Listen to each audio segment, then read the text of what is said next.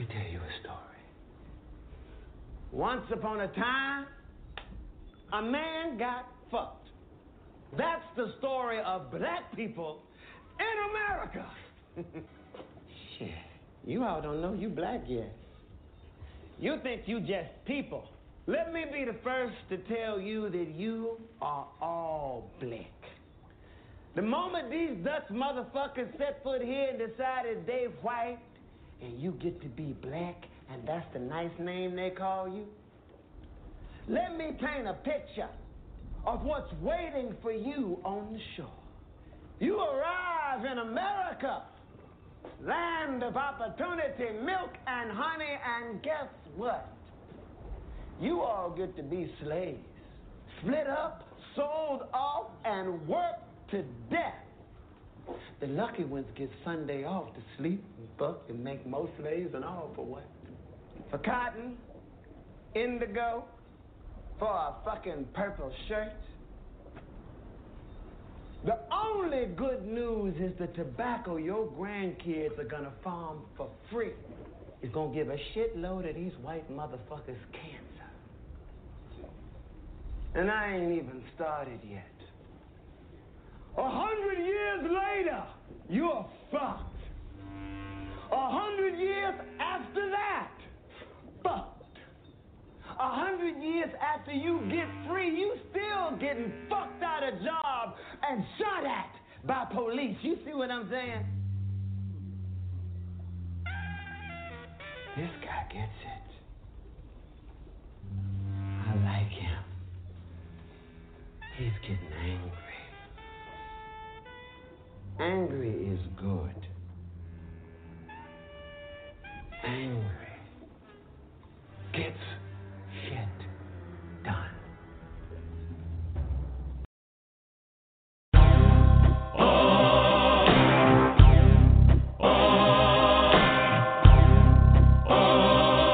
You're traveling to another radio show, a broadcast not only of sight and sound, but of mind, mind, a journey into the wondrous land whose boundaries are that of the imagination. imagination. That's the on-air sign up ahead. Your next stop, Afronerd Radio, with your guides D. Burt, Captain Kirk, and on Grindhouse Saturdays, the uncanny Daryl D. And introducing West Coast correspondent, Miss Claire Linnae. Mind expansion engaged.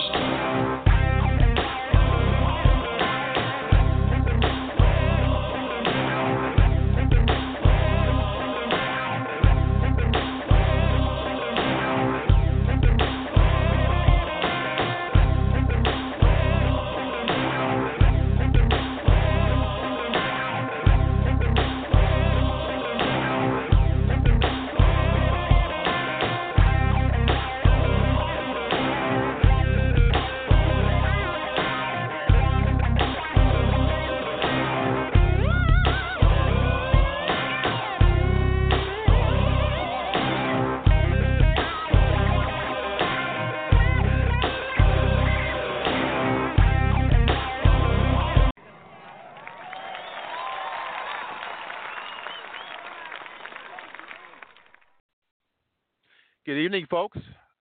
We're back once again, or should I say, black for more. I'm your host, D. Burt, aka the Afronerd, and this is yet another installment of Afronerd Radio featuring Captain Kirk. And we have a lot to discuss, as always. The caller number remains the same 646 915 9620, 646 915 9620. Call in with your queries, questions, protestations, proclamations, disagreements, all that jazz. Not a big deal. We can handle it. We are fully prepared. Anyway, you know, another Spacely Sprocket component of our machinery here deals with urban alternative music, black rock and roll, psychedelic soul, Afro punk coming up in about two months. That should be very exciting. Um, Luke, also very exciting, and it's not coincidental that much of the music that was played during not only the first season but true to form in the second season really is comprised with comprised of pardon me comprised of a lot of black indie music, urban alternative stuff, uh, you know, straight R&B, definitely 90s works, 90s artists and artists you not you may not even be familiar with. So I feel quite comfortable the, with the presentation and especially the music.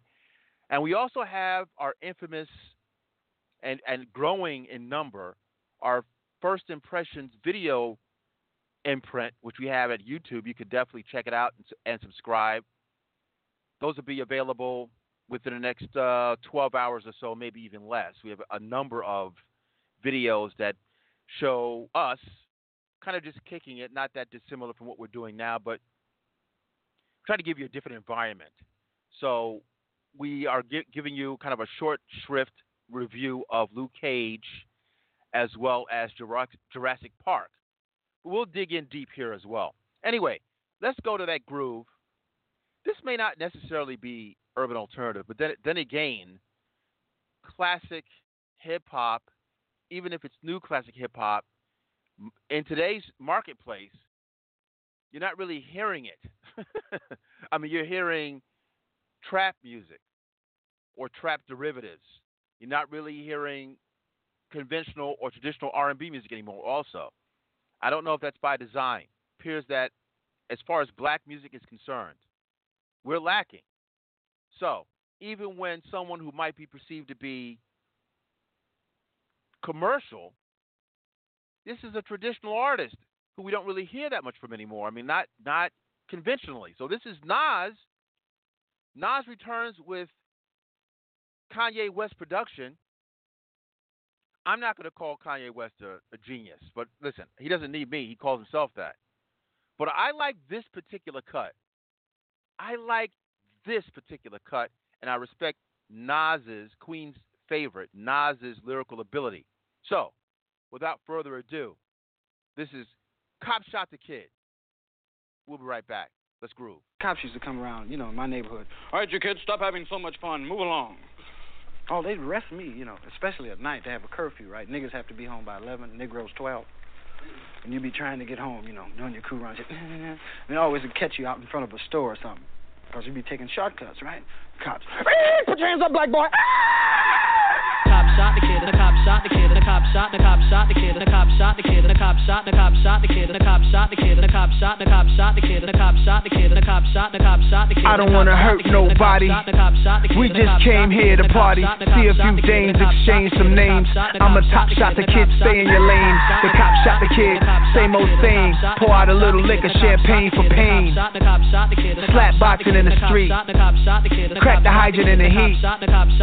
Cop cars on the creek, doing they roundups. We just watch for the sweet. Yeah, it's hotter than July.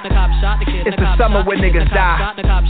It's the summer when niggas ride. Together we'll be strong, but forever we divide. So y'all are blowing my high. Type of shit that's killing my vibe. White kids are brought it alive. Black kids get hit with like five. Get scared, you panic, you going down. The disadvantages of the brown. How in the hell the parents gonna bury their own kids, not the other way around? Reminds me of Emmett Till. Let's remind them why Kap kneels.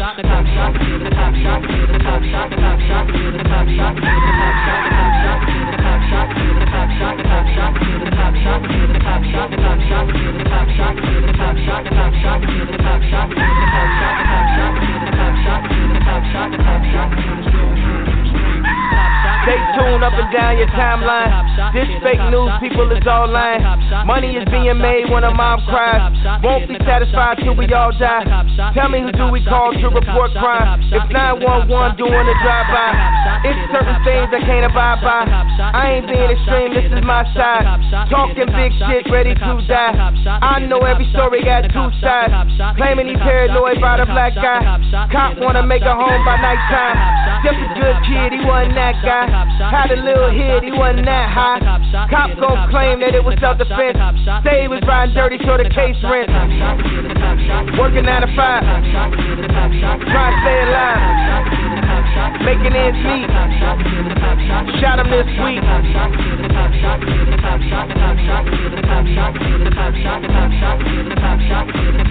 Cop shot the kid, still hear him scream.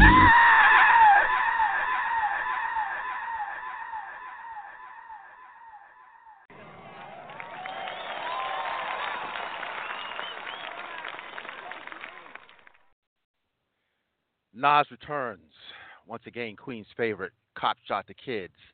Cop Shot the Kid. Pardon me. Anyway, people, um, and also, you know, I would let me be uh, give you full disclosure.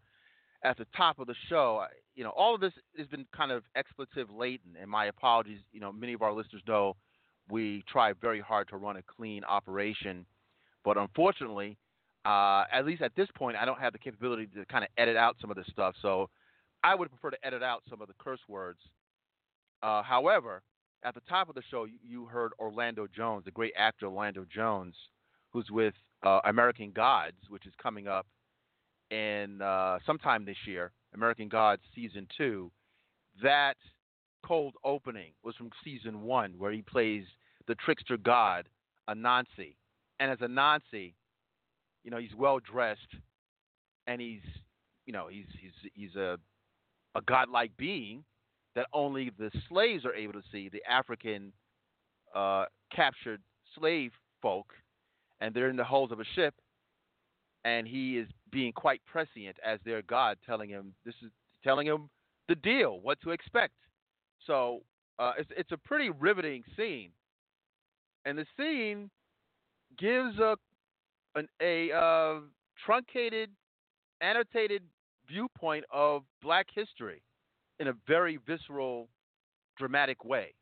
So why not have it on Afro Radio? And also, it's connected to Neil Gaiman's book and also comic book, graphic novel series. So it still remains very much a blerd thing. It, it's very interesting that when black folk get involved in certain things, get involved in these spaces, everything gets deep Black Panther just isn't a regular co- comic book series. It gets deep. There was a lot of depth in Luke Cage this weekend. We'll talk about that. I mean, this, we just come with a lot of stuff. So it's interesting that we, we're denied, but when we're let in, the bar gets raised. But hey, it is what it is. Anyway, folks, this is the Grindhouse, and I have a partner in white collar crime that you know very well. You should be seeing both of us uh, pretty regularly on YouTube. We have, as I said, we have some clips coming up real soon, within the next 12 hours or so, maybe even sooner. Anyway, without further ado, Captain, you need it on the bridge as always. Let's get to it, sir.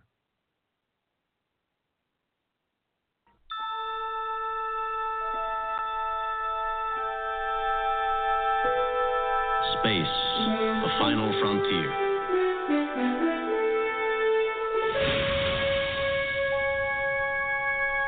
These are the voyages of the starship Enterprise.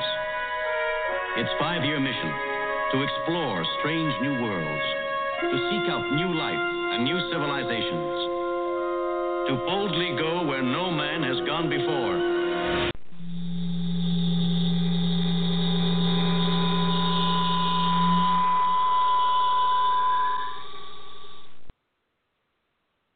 Second mistake, not the first we from a New York state of mind perspective, we used to call each other yo God. We changed yo God around to dog. Yo dog, what up dog?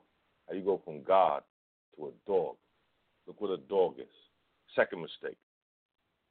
First mistake, which really should have been first, but you know this. You put the terminology derogatory black on all your records, plays as a mantra 24 7. And if you look at the MK Ultra stuff, which they admitted to, you see there's a type of mind control in respect to that. So that's something for everyone to think about. Food for thought. Just food for thought. Mistakes that you really can't undo at this given point. You have to just cut that reality off. Exotic physics will be needed more in the future. Talk about that more in the future. But let's get it started, Afronerd. Coin, sir, what do you want to really get into? We can talk about Jurassic World, Fallen Kingdom, or we can get right into Luke Cage. Uh, I've seen even more episodes since the the actual video impressions that we did. So, what say you? Let's let's go. Let's go with the big elephant since it's making a lot of money. Jurassic World. Let's talk about that. All right. So I saw Jurassic World a few days ago, and begrudgingly. I think I was really more into Jurassic Park, the, Jurassic World as a as a series. I was more into it going back many years ago, and the, the only thing I can say, to be completely candid, is that when I re- when I remember the first Jurassic Park and how my mouth was open at the CGI grandeur, and again we're talking about many many years ago. I thought then because I always wanted to see. I was always into, into superheroes and science fiction. Even though even though this would be labeled science fiction also, but I could see clearly that if you could make a believable prehistoric creature, then I say, hey, if you could do that, then that means we could do we could do anything as far as superheroes. And this is where we are now. When you're able to see Thanos walking around believably, you're not even questioning it at this point. We can see a de-aged uh, Michael Douglas. Even Michael Douglas is he's been hinting out there that he he's willing to do a prequel to Ant Man, with where the movie is perhaps more than fifty percent him de-aged. That would be interesting. I don't know if they'll go for that, but maybe they will. You know, if this movie makes a lot of money, which it looks like it's, it's tracking to do, the word out on the street, that's something that's uh, a Marvel thing now, where they don't seem to have this fear of having their movies seen and the word going out prematurely. So now we're hearing it's like it's just an excellent film. So if that if the word is out, again, if it does well, maybe we will see we will see these things with the with um, with Ant Man and with the de-aged Michael Douglas. So what does this have to do with Jurassic World? Well, again, I you, you can't get away from what it does on screen. The CGI is, is pretty masterful. The CGI in combination with the animatronics that's involved. Uh, we saw that 20 some odd years ago, and that's still the case. But you know, I always talk about the singularity. The singularity is when you know the, these things start to get better, and and who knows where we're going to be in another 20 years. I, I can only imagine. I mean, right now it's we're at the point. I, I don't. I know logically things can get better, but uh, you know we're at the point now where it's, it's, it's as good as it gets. But I'm sure we're always improving things. That's the what we, that's what we do as a culture. And I happen to also check it out at my local theater where they have you know it's a multiplex, but they have a designated IMAX 3D theater, which is a, is slightly better than the regular seating that they have at there. The, the, you know these these AMC theaters already have plush seating, reclining chairs. You already have um, all you would all you would think you would need. But the IMAX theaters even above that. So all the accoutrements were in order for me to see this film. But right away, and I said this uh, a little bit of this with our first impressions, I thought that it wasn't a great film. I thought that it was too formulaic. I would assume it's, you know, Spielberg loves money, obviously, so this is a cash grab. This is kind of film where you just blank out and you just enjoy the sights without too much meaning. But the, the, the telegraphing of where you where you see the the actors, where you see the creatures, what they do, the tropes, everything everything's in full effect. I saw that some of our loyal listeners, our loyal listenership, that they were very mm, displeased with the man of color, Justice Smith, that actor. Um, you know, we know him from the Netflix series. What was the name of that Netflix? I'm ah, geez, I, I forgot. The, the, the, there was it was dealing with the early stages of hip hop.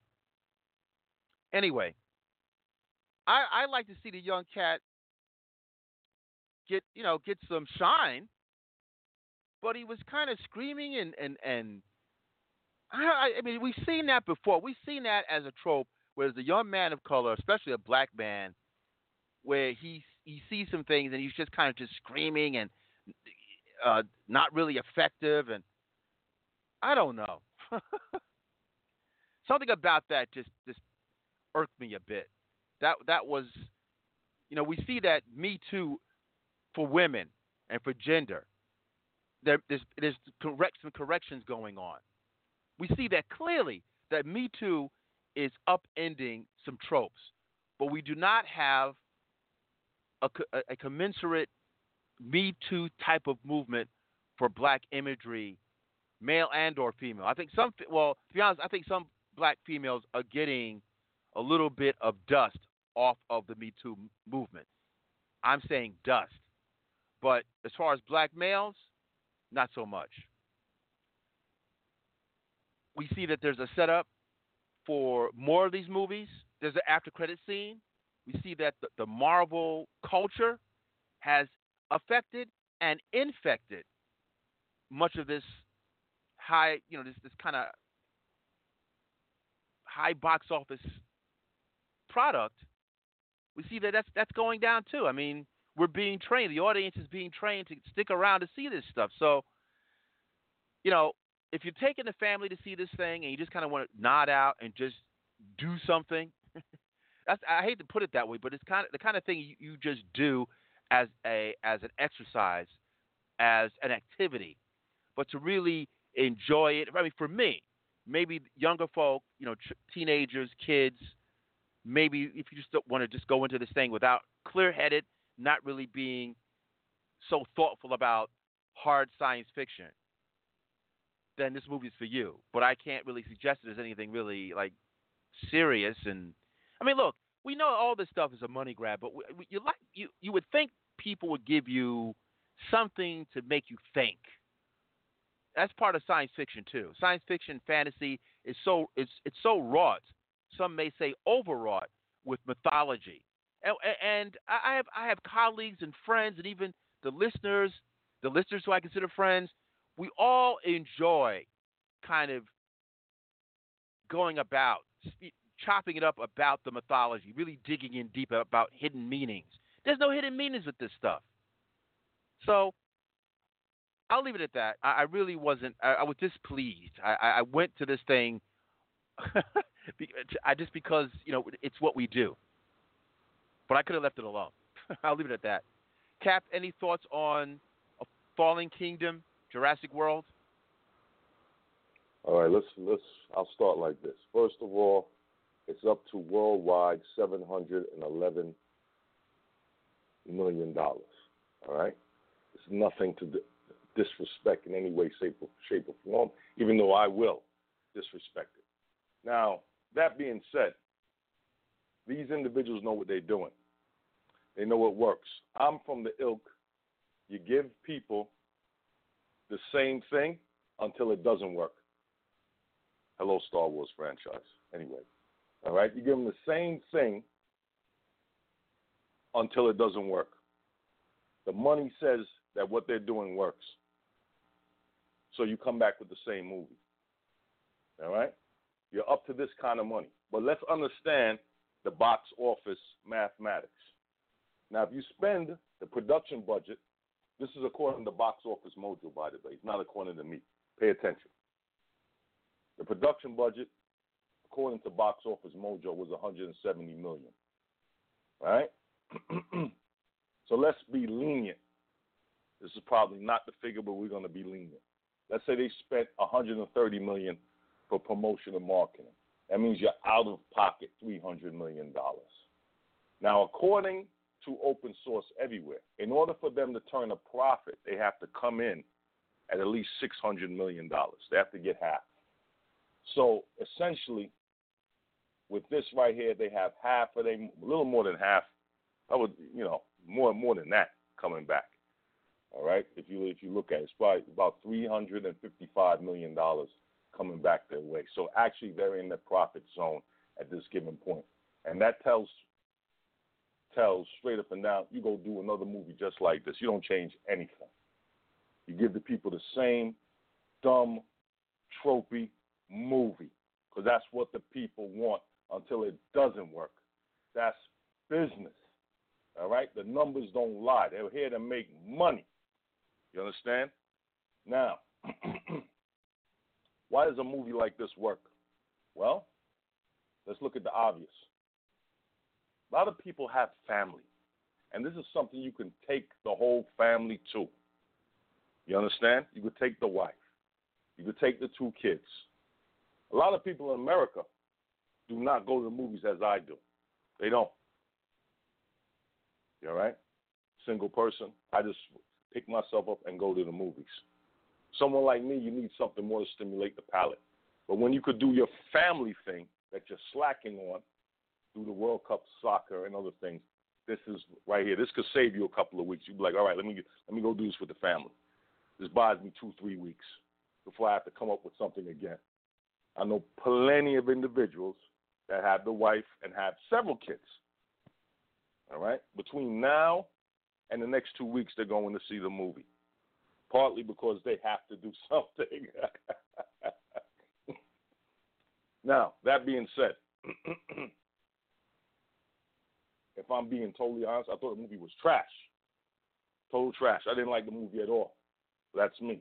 I liked the one in 2015 that did 1.6 billion dollars. I thought this movie was just total trash. Didn't work for me at all. All right. I like Bryce Dallas Howard. I liked her look. You know, she does something for me. You're not allowed to say that. You're allowed to say things like, "Well, Chris Pratt used to be a doughboy." You understand? He get now he's in shape. You know, I could beat him up that he used to look like a doughboy. I cannot say anything about a woman, whether she looks nice or she looks terrible, or she just appeals to me. She's not gorgeous or anything like that. Don't get me wrong, but she just has an appeal for me, someone like me. All right, so I like her. Now, the things I didn't like, I didn't like, as Afronerd mentioned, the trophy geek dude, and that's the way to put it. How he's all fearful and everything like that. They cleaned that up some towards the end of his installment in the in the movie, but first three quarters I didn't I, I didn't like that at all. Some of the geeks on and nerds that I know, they went to Stanford, they went to Dartmouth, they went to MIT. Some of these guys, they, they and then and then not like this guy at all. I don't really notice. They'll smack you in your mouth. I'm pretty sure that type of trope exists. You know, you you see those types there in Comic Con. A lot of geeks and nerds I know they'll smack you in your mouth, man, and then do their mathematics. so I don't I don't I don't really like that trope at all. So I didn't like that. I didn't like Chris Pratt in this movie so much. I like him as Star Lord though. He's very charismatic individual. You got to give him something to work with. I like his acting as far as Star Lord is concerned. Charismatic individual. I don't like him as Mr. Impossible though. He was Mr. Impossible in this. I like Tom Cruise as Mr. Impossible. I know a lot of you Westerners don't like uh, Tom Cruise. He does well overseas, but I like him. I like him in those Mission Impossible movies. Same movie, don't change anything. You know how what Hollywood does here. Those are them. Those are these production houses that are smart. Give them the same thing until it doesn't work. Hello, Star Wars, talking to you. All right. Tom Cruise coming up with the same type of movie, and I will be there until it doesn't work anymore. So I didn't like Chris Pratt so much in this. I didn't like at times. I thought I was in a Harry Potter movie. There were certain scenes. I said, "What is this? Harry Potter?" The way it was shot. If I'm in a Harry Potter movie, let me be in a Harry Potter movie. If I'm in the Jurassic World, do something else. I didn't like that. There was an opening scene where you have an individual outside and he had his uh, rain gear on. That scene to me looked so much like it was shot in a studio. They didn't do a good job with me. I find that offensive. They didn't do a good job as far as I'm concerned. I find that offensive, man. I said, look at that, man. No, man. Come on, man. It's professional, man. It's Jurassic World. Huge budget. That's something you see when someone says they got 18 million to do the movie, but they really needed 35. Not for these guys. The sky's the limit. You can do this for whatever, man. 250, whatever you want. Any money they can get. So that bothered me. And overall, I just didn't like it. I just didn't like the vibe. I didn't like the spirit. You know, it just didn't it just didn't do it for me. I thought it was trash, straight up and down. I'm not scared to say that, regardless of how much money it makes or anything. Captain is the villain, the ultimate villain. You understand? I come through like Brainiac and Krypton, like that. Villainous like that. not Krypton on super, not um Brainiac on Super Supergirl. Forget about that Brainiac. But anyway, back over to you, man. I didn't like the movie at all. Back over to you, Afro. Yeah, just giving full information to our, to our audience as always. You know, I was talking about uh, the young thespian Justice Smith. The Get Down. The Get Down is the Netflix series. I think it's probably still on there, but uh, unfortunately, it didn't get another season, and that the expense of the Get Down. But I, I actually enjoyed the importance of the Get Down, being that it, it detailed 1970s hip hop. I mean, the, the, real birth of hip hop. I thought that was pretty, pretty um, Im- impressive and, and, important.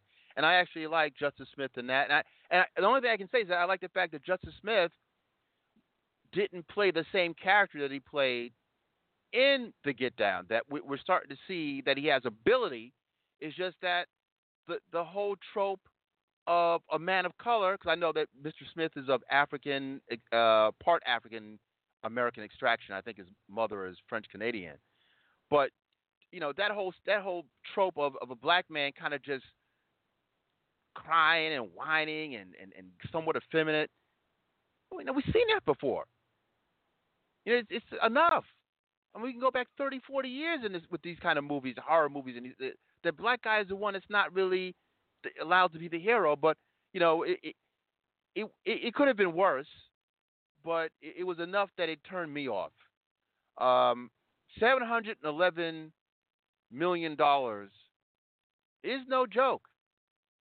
I mean, that's a a no time flat. I think it was actually actually released a month previously in, in other locales. So it was June 22nd in the states, but still, 711 million. And this movie just started. I mean, this is this is not even hardcore summer. By the by July, early August, it's probably going to be another billion dollars on this thing. So, you know, and Chris Pratt, Chris Pratt, you know, he's in a number of franchises where we're accustomed to seeing seeing him as that guy. Um, movie wasn't was really wasn't my cup of tea, you know, and, and and we have some callers are going to bring caller, callers in. But it must be noted that, you know, the great Michael Crichton, author, late great Michael Crichton, he created Jurassic Park, and it, perhaps it's not coincidental that he also was responsible for Westworld. And the fact that you know this just um, Michael Crichton is of high was of high cognition. You know, this is a, a Harvard trained medical doctor. So you can see where his mind was going with the kind of things that, that are that have a sense of reality. I mean, I remember seeing the first Jurassic Park, and I knew that the science of Jurassic Park made sense, even though it was put out there as science fiction. But we know 20 years since the first Jurassic Park, we know fully that there are scientists that are working to bring back some of these creatures in real time. That is going on. They're working to bring back, and we've spoken about this on our show, they're working to bring back the woolly mammoth. This is for real. We do we do see, uh, we have seen, scientists have seen DNA, you know, uh, bones and fully preserved prehistoric creatures, insects, and that kind of thing in Ember. So this is this is a thing. We know that AI is a thing. So the fact that we're at the precipice where a lot of what we see in fiction can potentially be, well, not potentially, is real. It should be a little deeper than this. It should be a little deeper than this. But hey, like the captain said, $711 million is going to kind of push me to the side. It's going to mush my my face and my opinion because you know your purse strings pretty much speaks for itself.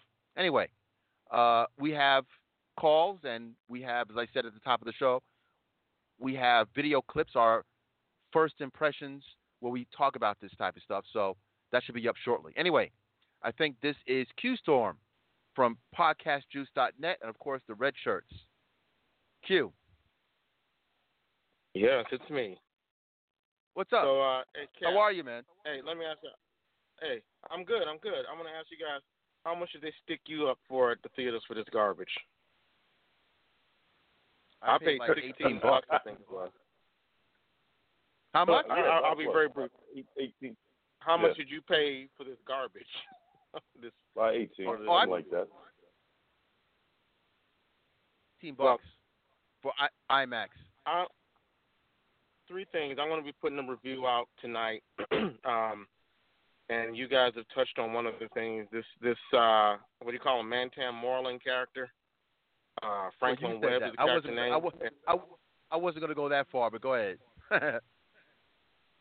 uh, I, I made a note in my review that it's it's ironic that you had Corey Hawkins, another geek slash nerd in Kong Skull Island, who was allowed to present much more positive representation, and that film was set in 1973. This movie is set in the 21st century, and this is what we get. That's a problem. The second thing is that these aren't dinosaurs anymore. These aren't see dinosaurs were animals and animals behave like animals. They do. They stalk their prey, and they eat it. These aren't animals. These are serial killers now. They're, they're not dinosaurs. They're serial killers. I'm not going to spoil anything, but there's a scene.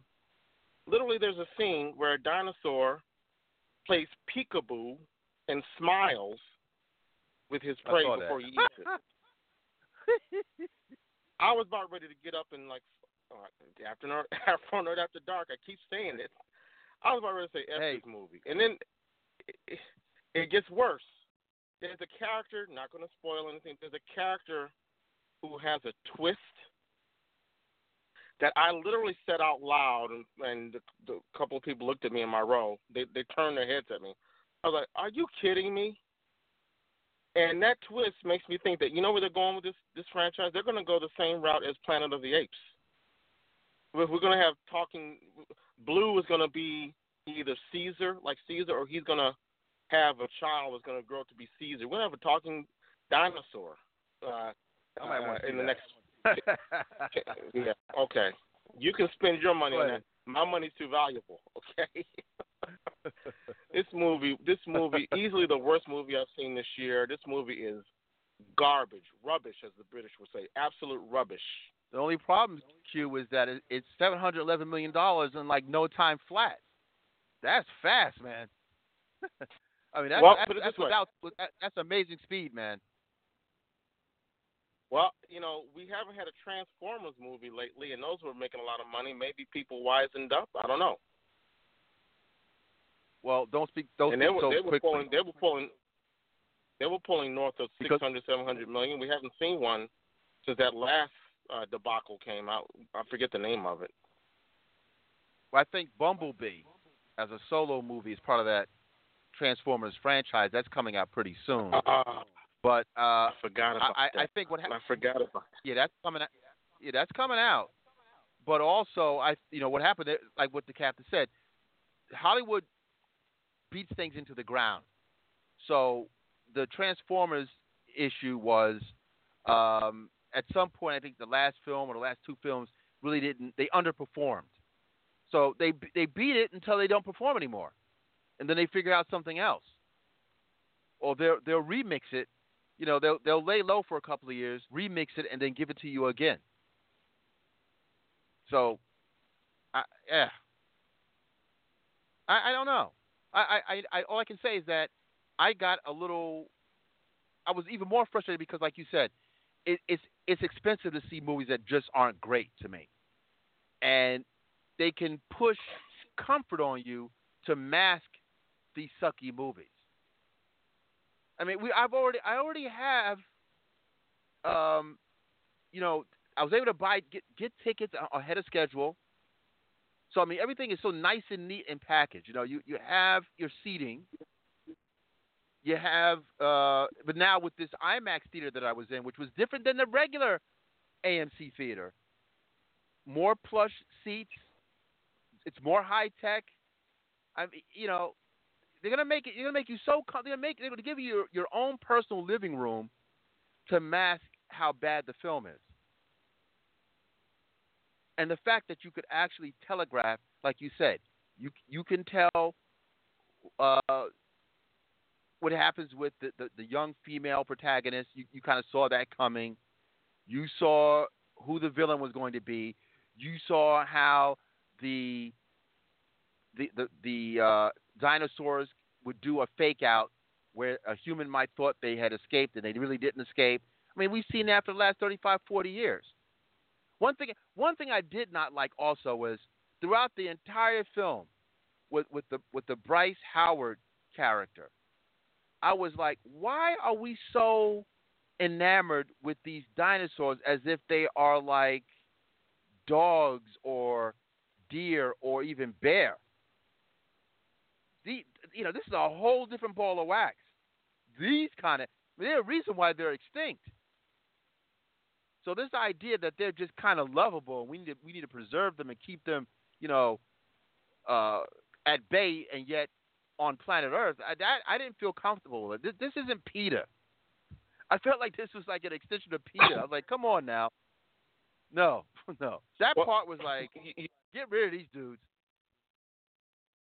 Well, you see, they brought back Jeff Goldblum at the beginning of the film, and I mean, oh, yeah. Jeff Goldblum, he, he's probably not even acting anymore when he's saying, "Leave these mugs alone, stop it, knock it off." He's not even acting in character. That's Jeff Goldblum saying that, and he's he's saying it metaphorically about these movies. I mean, the, the well, first Jurassic nice Park, the, the first Jurassic Park, there were some elements where the dinosaurs were played more like human killers as opposed to animals. But eh, I'm speaking of the latter half of that of the first film. But like I say in my review, at no point in that first film, maybe it's because it was the new thing and the, the CGI and just the wonderment, but at no point did I not lose sight of the fact that I was watching animals just do what they do in the wild. These movies now, these these are not animals. They're they're being played as like plot devices, and they're like they're no different than Freddy Krueger or Jason or Michael Myers at this point. They're just elements to make make us jump in our seats. They're not animals anymore. And I mean, it's insulting. Yeah, you know, I, I had that feeling also, and I'm looking at the first Jurassic Park. The first Jurassic Park is 25 years old, and and looking at this, you know, especially uh, this weekend, I felt like this is just a little long in the tooth, the dinosaur's tooth at that. I was like, this is a little, this is a little long in the tooth, this series, but it's making money. And a matter of fact, they had what a, a 14 year break so I, I find that interesting that you had Jurassic, the, the last Jurassic Park of the trilogy was in 2001. And then Jurassic World was 2015. And I have yet to, I never saw Jurassic. I never even saw Jurassic World. I kind of knew what I was going to see. I, I could, I don't have to see Jurassic World to know Jurassic World. So, and they're saying Jurassic World 3 is coming out 2021. So they're fully locked and loaded for this thing. We're going to be stuck with these creatures for a while. So it, it, it is what it is, but uh, I thought that it, they could have done this a little bit a little bit better, considering where it comes from. That Michael Crichton, you know, it, it's interesting that his books dealt with you know man really not having any any governors, you know, man not having any impediments to to experimentation for screwing around with nature, and he does it on both both ends of the spectrum. On one side, he's dealing with man and AI and the horror that could come from that. With all of his all of it is, is wrapped up in man kind of messing around with stuff he knows nothing about. So Westworld was one theme park on one end of the discussion, and Jurassic Park is the other theme park dealing with both dealing with science and technology, but from different perspectives. And uh, the fact that these things, that these these two things can, can actually happen, that's that is where we should be if they're going to tell a story like this. That would be more interesting than kind of making these pop popcorn, you know. But hey, you know, it's all it, it, it doesn't matter what what I say because it made seven hundred million dollars in like no time flat. It doesn't matter. they're going to be with us for a while, quite some time. All right, uh, Q, I want you to stick around. Because I'm pretty sure you want to talk about Luke Cage. So let's take a quick break to the listening audience. Again, this is the Grindhouse podcast, the infamous Grindhouse podcast. And we're going to go to a quick break. And when we come back, I actually want to discuss Luke Cage season two, courtesy of Netflix. I'm going to play one of the uh, one of the cuts actually from from this from the, the series from the season two. This is Joy, Joy, no gray matter. We'll be right back. Two minutes.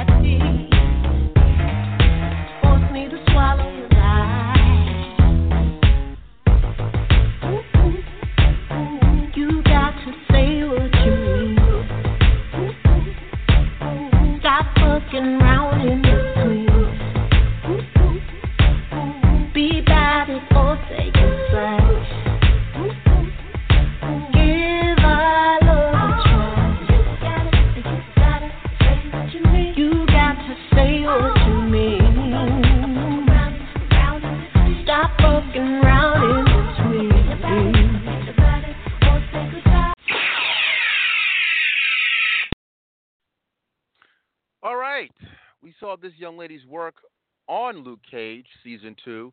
She is Joy, no gray matter. All right, folks, we're back live and direct. I'm your host, D. Burt, aka the Afronerd. This is the Grindhouse. And right before the break, you know, we were discussing Jurassic World and how we did not like it. I suspect we might have a different opinion, courtesy of Netflix, once again. Luke Cage season two. All right. Um, let me give you my impressions. I'm going to bring back Q Storm. Uh, well, you know, what? instead of me just kind of bloviating, let's listen to Q Storm. What he what he thinks. Q, what what are your impressions of Luke Cage season two? Uh, I'm only on the third episode. Um, Mhm. I I didn't enjoy the first one hardly at all. I just thought it was very slow and turgid, and um, took a lot First to get season going. or first episode? First season or first episode? You said First you episode of the the second. season. First first episode of the second season. Okay, all right. Uh, I just thought it was very slow. Now, uh, once they introduced Bushmaster, that and that dude is man, he is like chewing scenery left and right. He's like a velociraptor himself. mm. um, it's gotten a lot more interesting, and um, I like seeing how what they're doing with uh, uh, what's your girl's name? Uh, not Colleen, Misty Knight. I'm wondering why they keep teasing us with this arm thing because I'm waiting for that to happen. It just seems a little unrealistic that whether she has a bionic arm or not, that someone who was on the force, a, a, a cop, a, an officer, would have had a would have been outfitted by with a prosthetic, a regular prosthetic by now. But you know, whatever. Um, and uh, uh, Mariah, uh, Alfre Woodard, she's killing it again. Um, the one problem I have with the show, and I think uh, uh, one of our Twitter friends uh, responded to me, uh, Daryl McCullough. You know, I love the fact that they're showing us musical, uh, you know, uh, music and jazz and stuff like that, but this is not a music video show. I mean, there was one scene, I'm not going to spoil anything, but Luke Cage confronts an ex-con who gets well, he's a but he he gets released on a on a technicality, and he's a domestic abuser. Right. He confronts this guy, and the scene is riveting, but they keep intercutting it with uh this guy who's doing some R and B in a club, and I'm like, stop it! You're, you're kind of like you're you're you're just clogging up the, the the drama of the scene that I of the of the scene I want to see with Luke Cage. So um I know. It's, it's a little indulgent at times, but it's starting to get better. Like I said, I'm on episode three. Maybe I just finished three and I'm moving on to four, but uh, it's picking up. Uh, it's picking up significantly. So I'm looking forward to seeing the rest of the episodes. Kap, what are your thoughts about? I mean, we spoke about this, and again, folks, you can check out our video shortly where we did a uh, video impressions for Luke Cage. We did actually we did for episodes one through four I, have seen as of today. I've seen uh, up to I think episode eleven. I think I'm at either episode ten or eleven. I'm almost finished up actually. Um, yeah. So, Kap, what are your impressions of what you have you completed it? By the way, you know we discussed this. I I'm trying not to do a Daryl. Shout out to our, our to the Uncanny. Uncanny, it, he just inhales this stuff, and I I feel sadness when I don't when I can't see it the way I, you know, like for the first time anymore. Sometimes it's not a good thing for me to see things like all in one sitting. Sometimes you want to savor and, and kind of go back and revisit certain things. So, but I can still do, but I don't know if it's a good thing to see something in one sitting. Anyway, Captain, your impressions for Luke Cage season two. Afronerd is a funny guy. He he tried to pass me the mic two times and just couldn't pass it to me. you kept talking, man. anyway, by the way, that's answer Q Storms, well, it's not really a question, your statement, just to give you a little information. Harlem is very much deep rooted with music within their history. That's that might be one of the reasons why they're going with that. You know, there's there's a lot of history when it comes to the music. You know, clubs and things of that nature that were that were in Harlem and whatnot. I think a lot of the listeners do know that though. Man, you know, you pretty guys are pretty good with that type of history when it comes to that type of situation. Overall, I think this is a step up from season one. They have stepped it up. I like Bushmaster. You know, I, I like him as a villain. I've watched seven episodes thus far. So, and I'm taking my time to ingest the material. I'm not going to rush it because when you just run through all the episodes, at least from my perspective, you end up having to go back and watch it two more times. I really don't want to do that. You know, just to say, oh, you know, I, I got it in, I got it in, I got it in. At least just for me. I don't maintain a lot of the information that way. If I say, okay, I'm gonna watch three episodes today and then four this day and another three or four along the lines like that, I ingest it very well I, I remember what's going on. I can remember the intricate scenes. That's just me. Some people could just, you know, blow it all out and totally enjoy it. You know, that's just the way I like to do things. I I like the fact I got to see Ghostface Killah. See, you, you see, you bring on real rappers, people who can rap. You know, if you're gonna go with rappers, none of none of this trap music mumbling stuff that you do. You bring on real rappers, if that's the route you're going to go. I definitely did enjoy the music. Uh, I could get into the accents. You know, sometimes for a couple of words, the accents are on point. They're dealing with Jamaican accents, and other times they just totally mess it up. But you know, I, I'm I'm not gonna destroy them when it comes to that. I'll let other people do that because overall, overall, seven episodes in, I do like what's going on. They definitely stepped it up. They mentioned, and something that we talked about here on the show a few times, you know, Marvel with their power set issues and things of that nature. you see the fact, because according to the mythos, Luke Cage underwent two treatments. You know, and the way they're doing it right now, he's still not the modern day Luke Cage, even though he underwent two treatments. Because if you look at his power levels the, as the modern day Luke Cage, he can lift anywhere upward from 25 tons going up, even beyond that, you know, depending on the situation. You know, Bushmaster actually isn't that strong. If you go according to Wikipedia, Bushmaster can lift anywhere between three to five tons. But they did, they wrote things in to show the improvement. But he does know he's a very good street fighter. He has some training, far as the building is concerned. So it it helps explain things with that, you know, as far as that's concerned. Overall, I like it. You know, I thought season one was okay. I think this is better than okay. It's a step up, you know, from that situation. And there's a lot you can do with this Luke Cage character. You know, there's a lot that you can do with this Luke Cage character.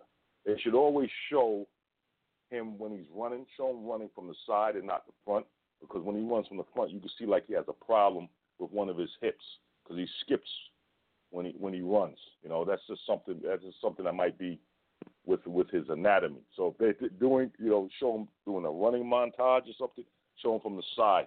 He looks well doing that. But when you know from the front, there's a little problem. You can see it. Not all actors, you know, can run well. Not everyone can be Steve Austin, the six million dollar man.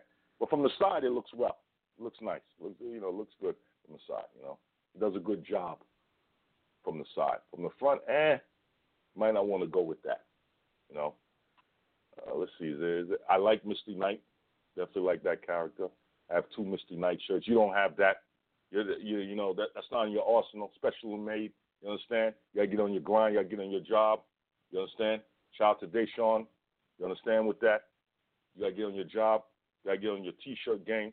These things are not that expensive, but you're being lazy. You understand? so overall, I don't I don't have any comp- real major complaints. Seven episodes in. We'll see what happens later because we'll we'll expand probably. I'm pretty sure. Just as D. Burt says, Daryl watched it all probably twice by now. You know, so when Wednesday we bring him in, we'll probably expand upon it some more, expand, expound. You know, give you all the idiosyncrasies and machinations by then. Overall, I like it. I'm enjoying what I'm seeing. Back over to you, Afronerd. Hey, D. Burt, can I ask right. just a real quick? Yeah. Can I ask a real quick question, real quick? of the captain. Yeah. I gotta ask you, dude.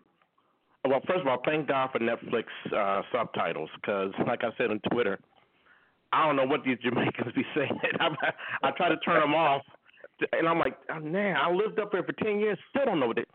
What is a Rothklot? What is that? Well, I just like look that up. I know what that is. You know. What is it? You know, you, you, I, I, it, it, pretty pretty much like a curse word and really it extends from a cloth that you uh you clean like the vagina with. You know, oh. it really extends from really that. You know, okay. They they'll put and they'll put other things on. They'll say vagina club, but the the derogatory term of vagina, and they'll say cloth. You know, which is really cloth. You know, so that's what they're dealing. It's really a cloth, but they cut it short because it's a patois. It's a broken English. So you know, there you go. Wow. Like bomba clock. I look, yeah, you know. Yeah, I actually. I've heard that, that up. too. Bomba clot. What is? okay, maybe we can't get into it on, on on this show. Yeah, I, I heard. I heard. I mean, I heard that. I looked. I was curious. I mean, I heard it all my life. You know, being being uh, uh you know from New York, you, you're gonna you know I have Jamaican friends, friends of Caribbean extraction, and that was said quite a bit in my company. So, uh, but I never bothered to like look it up. I, I, I just kind of figured it out. But when I looked it up because of the show, it did it did say like you know, uh, kind of a excrement cloth. like holy. There you go. that says a lot. There you go. That says a lot. Um. Yeah. So with with Luke Cage season two, a few things, and and again, I saw quite a few episodes thus far. I didn't finish it up. Uh, maybe I won't finish up finish it up until next week or something. I just I just don't want to.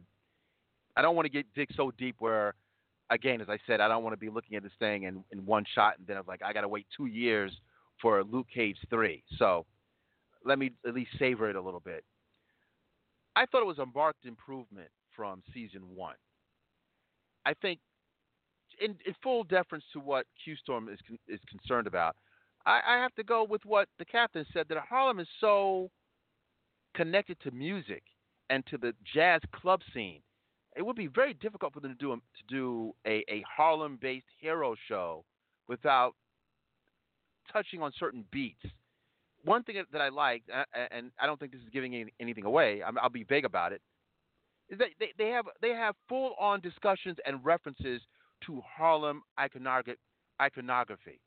You know, for for what we do at this show, especially when we go to the Schomburg every year, to to see th- them talk about some of these some of these folks, these these these other heroes, making that connection and being fully immersive in, in blackness and black culture and black history and black Harlem history, and putting Harlem in as its in its rightful place as a character unto itself. I mean, this is Luke Cage's Wakanda.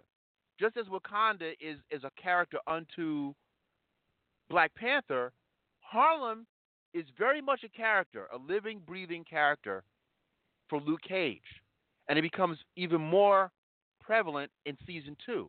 So the music component, and again, just as we emphasize music on this show, it was very pleasing to see some of these acts that we are familiar with and that we play, that we have on our own roster. You know, Joy was a, was a, I think, a former girlfriend of CeeLo. So she's very much in that CeeLo Goodie Mob clique. So it was refreshing to see that she, you know she's a very talented st- songstress and, and musician. To see her there, to see some some blues people there, um, I thought that was pretty interesting. Uh, Christone Kingfish Ingram, the young man you saw that was doing the BB King number. Well, I don't know if you saw that one. That might be beyond episode three, but no, I think it might have been there. Um, the thrill is gone. To see a young black man with an instrument playing blues. The, the Oracle listens to a lot of blues. I mean, I, I listen to my fair share of blues also, but my, but the the Oracle loves blues and jazz, and he's always making notice that there's a, quite a few throw shade. I mean, these are these are proficient white blues artists, but they are white blues artists. Whereas at one point, blues was perceived as a black musical perceived in a black musical tradition. That is no longer the case. You know, and even if you do have black mus- musical artists, the audience is oftentimes white. Same thing for jazz. So to see a black, bl- young blues performer, quite proficient, in a black superhero film, I thought that was pretty special. So I, I'm not hating on the music. I don't think the music takes anything away from from Luke Cage for for my for my own personal taste. Uh, and again, it, we could be seeing, like the captain said, this this could be super Superfly. you know, you want you want uh, future, or do you want joy, and and blues, and Gary Clark Jr., who we, who's been at Afropunk. I I can't hate on that. I'm going to Afropunk in a couple of months, so it was right on point for me. Uh, also, the fact that Cheo Hodari Coker, the the the uh, showrunner for Luke Cage, that he he named each episode after a Pete Rock and CL Smooth song. That's also interesting. uh, the whole juxtaposition between African American, the African American presence in Harlem with the Caribbean presence in Harlem. I thought that was pretty profound. So th- there's a lot thing, and I, I spoke to the captain about this behind the scenes that bothered me like all get out. Was I did see some some few folks, uh, I suspect younger people, that are so much into the trendy mindset. Like if it, if it isn't new, if it isn't brand spanking new and disposable, they're not going to like it, or they're going to, they're going to say something slick. The scene where, and this has been in the video, I believe, in the trailer, the scene where you see that there is a, a, a obviously a death threat against Luke Cage, and they think that they got him, and they they have him in a truck, and the truck explodes, and because this guy is impervious to just about everything, everything and anything, he walks out fully on fire without any kind of like you know that was just badass. I mean that was badass. Com- a black man, not only is he bulletproof, but he's fireproof. He's coming out in flames, not an issue. And then he talks smack video, which is pretty much what's going on in the present. If you had a person like this living and was able to do something like this, and yeah, he's going to talk smack to a video camera, and then he dabbed. When he dabbed, some folks said, "Oh, I want to cut off. I want to. I want to stop there. I, I, I stopped there. I couldn't take that. That's so. That's so uh, corny, or that's so. Uh, you know, we're beyond that now. Like, uh, really? First of all, these movies, these, these films are filmed like two or three years before, or 18 months. I mean, there's there's a time lapse. But because the man did a little bit of kind of a show off kind of thing after some superhuman feat, I didn't really have an issue with it, and I didn't think it was that big of a deal to just say I don't want to see it anymore. Or this is corny. And mind you, this is a film or a series that talks about, you know, Ida B. Wells has a picture of Ida B. Wells and explains who Ida B. Wells is. You know, uh, I mean, you, you, I just can't hate on that. All these, all that, all that, that, that, uh, and also one other thing they, they talked about too, I didn't like. They were saying that, oh, they're not talking about black stuff, or they're they're not, they're not addressing racism. No, no, that's not the case either. They they they did address racism. Again, I don't know how far they got into it, but I, I would not want them to address racism from an SJW perspective, where it's like uh, a, Wayans Brothers TV, a Wayans Brothers movie, where they say message, you know, where it's, it's, it's telegraphed that we could see message. No, I don't want that. They they did address racism, and I thought that if you're not going to address racism, it, every black every black property doesn't necessarily have to address racism, but it's it's good to showcase the history, showcase showcase the pride. Uh, Mike Colter was wearing fitted suits on occasion. He was going back and forth. You know, it was it was it was some things I like to see that that that we need to see. That black respectability thing that allegedly, you know, being black and respectable for some reason is a problem. I know there's some extra extra sauce on that for the audience. I know there's some extra sauce, but on the surface, being black and respectable isn't something that should be a problem. So we see this very much in this character. And considering where the character comes from, I thought that's interesting. Um, later on, you will see more of Alfre Woodard. Alfre Woodard is a, a, a phenomenal veteran actress, and she really showcases her skills in this series. Even more even even more pronounced in a more pronounced way. Uh, the late Reggie Reggie Reggie E. Cathey, was, who plays Luke Cage's father. It's it's uh, regrettable that he died a few months ago because I thought he was he was a pretty um, interesting character, and the whole father son thing. I mean, this is so much like Wakanda NYC style in some way. You can see you can kind of sort of see the comparisons, the the father son relationship and the father son rekindling of that, and and how that's important. Uh, there's a lot of black masculine ish going on, and uh, there's a scene with with uh, Bushmaster that I liked also. that was very very Jim Brownish of him. Uh, and I'll just close out on one other thing too that I should I should make note of that, that makes it always cool. The actor that that portrays Bushmaster Mustafa Shakir. Mustafa is a comic book fan. He's a comic book. He's a blerd. So he took special attention because actually Mustafa, uh, he was going up for the role of uh, what's the character um, from from uh, Black Panther, uh, from the from the gorilla tribe. What, Killmonger? Not Killmonger. No, no, no. Mbaku. No, no, no. M'Baku. M'Baku, yeah. right? Yeah, he he was going up for that role, and I think it was something else. So he he's been going around here and there, going up for certain roles in the Marvel universe. So uh, he really he really bodied the, this particular role, and even when you go deeper, they they go deeper into. That's, that's why it's important. These Netflix series really, you really realize the importance of these Netflix imprints because they have enough time to extrapolate some of the stuff.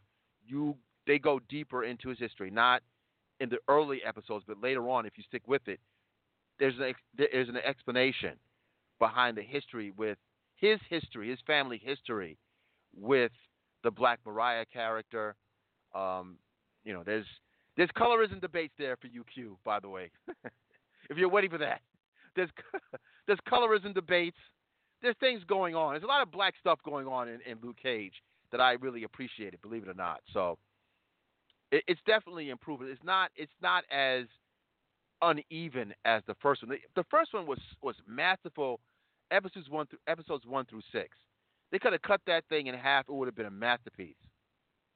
The second half, it just went somewhere. It, went, it just went campy. It was just it just it was like two separate movies. That was a pro- Well- episode one. I'm sorry, se- se- season one. But season two is a lot even for me. Q. I've heard that uh, I saw a review that someone posted up on my Facebook page that this series more even more than so than all the others, it suffers from that middle ground, like around between episode five to nine, where they're just dragging it out to fill out 13 episodes. So I don't know if that's true or not. I'll find out. But the other thing is, I, I I don't know if it's an homage or not, but it just seems like uh, I think most of these have. I don't know if Cheo Coker has directed most of these, but it's. I'm I'm I'm wanted to say that I want to say to them, look, you don't have to Im- mimic Spike Lee. It seems so clear that they are tr- that they are trying that they're purposely trying to set up their camera and and get shots like Spike Lee did back in the the late '80s, early '90s. And I'm like, it's not not really necessary to do that. But you know, do your own thing. You know what I mean? I mean, let that be what it was. But you, you know, you guys, are, you you got the gig. Now bring to the table what you bring to the table. Don't try to mimic someone else. So it's not a deal Well, breaker, epi- but it's just yeah. Well, well, the episodes, and I got to be mindful that Esperanza Spalding, another uh, performer Was that, that we have on our show quite a bit. Of, Was she? yeah, with she was in afro, it. yeah. Okay, I thought that was her. I, look, I know you had a problem with, but for me, I got to repeat this: Gary Clark Jr., Esperanza Spalding, Joy, Ghostface Killah, Kingfish, Stephen Marley, uh, Rakim. I have yet to see, but these are some of the performers. KRS One, come on now, not stop it, Q, stop it. I mean, this, I'm not this- talking. you I'm not complaining about that. I want to see. I want to see. I want listen.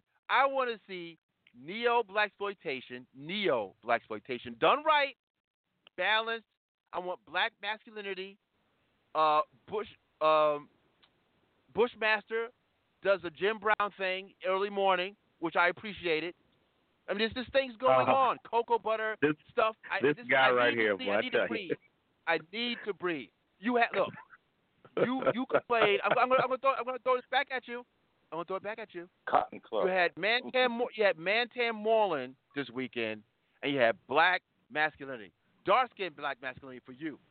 Okay, so this is, I know that's important to you. Okay, Bushmaster wakes up with the, the two two honey dips to the listening audience. I'm sorry, it's gonna take me a minute to conform to your wishes. It's gonna take me a minute. He wakes up two honey dips, chocolate honey drops, like Jim Brown did. Because Jim Brown had a, a vanilla honey drop. So I appreciated that. Or you could, or we could go back to Jurassic Park with screaming Negroes and and and, and but whatever you want, you want. What do you want? Yeah, yeah, yeah. Black, black, masculine, muscular, dark skin masculinity with KRS One in the background and blues music, or you have, uh, you know, screaming mantans in, in in dinosaur films. What do you want? What do you want? Dude, all I said was, you know, they don't have to mimic Spike Lee. My man went in. I'm just saying. I'm, I'm, you know, we we have. I, I'm listening. It's not you, but some of the the criticisms I saw on Twitter. I hear you. People I just you. they were just, they were just going in. I'm like, you guys have no patience, and I didn't hear too much negativity about the music because, to be honest with you, there probably could be negative negativity negativity about the type of music that it is because I'm not so sure these people wouldn't want to hear, you know, uh, ape ape ish by uh, Jay Z and Beyonce. I'm not so sure they don't want to hear Cardi B. They could have had Cardi B on this thing, and it would have been equal, it would have resonated with this with this crew. They could have they could have mucked this whole thing up with an M by, that by that the way. that just proves that this is being produced by grown folks. So, I mean, listen. Yeah. I am not saying the music is a deal breaker. I'm just saying they could they could tell, you know show me a shot of the woman on stage and then let's keep it moving. And so I and I can I still want to hear the music in the background. If you're in the club, I want to hear the music. I just don't want you to linger on the stage for like 30 seconds to a minute and, and intrude on the story. But the music can still be in the background, definitely. Mariah literally owns a club. I mean, I mean it's kind of it kind of fits that way, doesn't it? She's the owner of a club. I understand. That's what I'm saying. I want to hear the music in the background while the story continues to progress. I don't want to take 30 seconds up to and up to a minute of shot music video shots of the performance. I do want to hear it, but let the story continue with the music playing in the background. That's all I'm saying. All right. Okay. Can I Uh, ask one other question I real quick it. before you, Yeah, sure, sure, sure. Go ahead, go ahead. and this is more for Cap because I think Cap made a comment about this in season one. I, you know, I'm still not convinced that um, Mike is his name Mike Colter. Is that his name? Yes. Mike Colter. Think- Yes. Yeah, you know, ah, I don't know how to say better this. He got better this season. He need. Okay. He he, ne- he needs to be a little.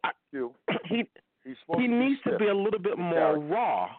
He needs to. I think he needs to be a little bit more raw. He he comes out to me as a guy, senior hate mail to me, not Afronerd. He comes across to me as a guy who grew up in the white suburbs and is trying to be down. That's that's, you know what I'm saying? Am I making any sense? Anyone with me on that? I'm just not Well, convinced that he.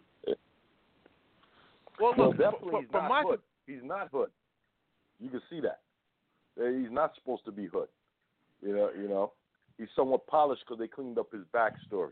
And he used to be a police officer. You know, so he's re- he's really not. He's not like uh, the street guy. You know, I, he may be I- rough around the edges, but he's not that. There's a term, I don't know you might know.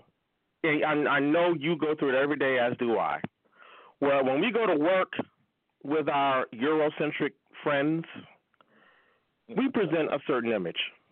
When we come home with our people, that stuff goes out the window. We relax a little bit. You know what I'm saying? I don't know It's the about, I don't know about that for me though.